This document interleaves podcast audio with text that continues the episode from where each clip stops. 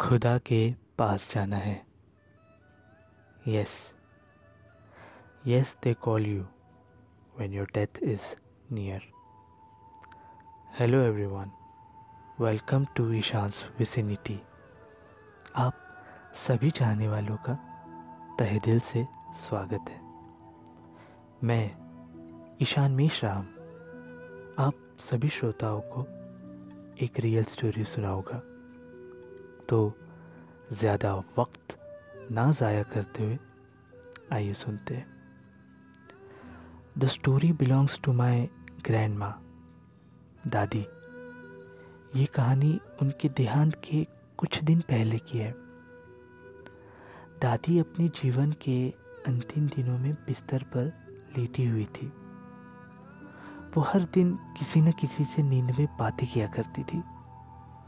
मुझे इस चीज़ का इल्म था कि हाँ इंसान को जब पता होता है कि उसका आखिरी समय नज़दीक आ गया है तो वह ऐसी बातें करता है। बट जायज़ है, मैं बिंग प्रैक्टिकल इसे तब इतना सीरियसली नहीं समझता था। दादी हर दिन जो भी आसपास गुजर चुके हुए लोग, जिनकी देहांत हो चुकी है उनसे वो बातें करती थी। वो कहती थी, ए, तू मुझे क्यों लेने आया? मैं नहीं आती तेरे साथ। चल जा। मतलब कि कुछ अलग ही प्रकार की विविध सी चीज़ें कहती थी। एक दिन दादी ने मुझे बुलाया और पास बैठने को कहा। And guys you know my grand grandma was really very intelligent and educated so I use to believe in whatever she says दादी ने मुझसे नागपुरी मराठी में कहा तुले काय वाटते की तुझी माईच्या डोकं का फिरलं आहे की काय? ते रोज बड़बड़ करते। मतलब कि तुझे क्या लगता है कि सच में तेरी दादी पागल हो गई? जो ऐसी बड़बड़ बेवजह अकेले में करती है। मैं शांत था। फिर वापस दादी ने कहा कि तुझे तो तेरे दादी का दिमाग पता है। तुझे लगता है कि मैं ऐसी ही बेवजह बड़बड़ करती हूँ अकेले में?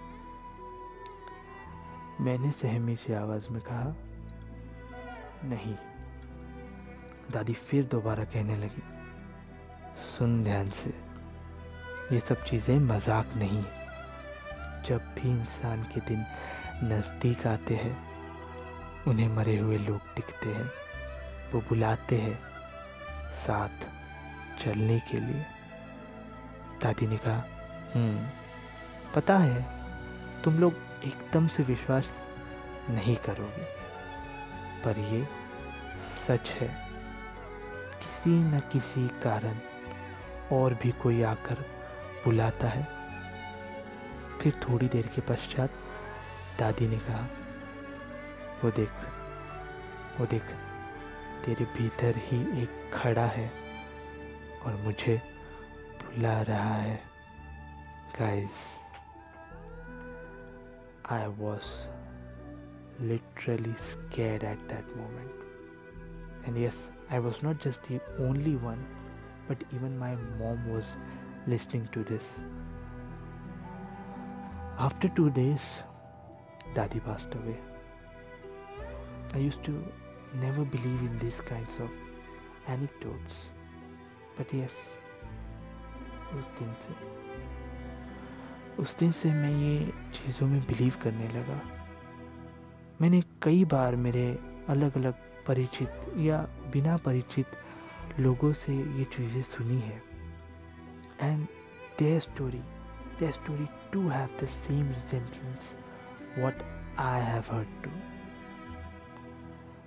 ऐसी घटनाओं से ये निष्कर्ष तो ज़रूर होता है कि हम जिसे कभी कभार भ्रांतियाँ समझते हैं, किंतु वो वास्तव में शत प्रतिशत सच होता है।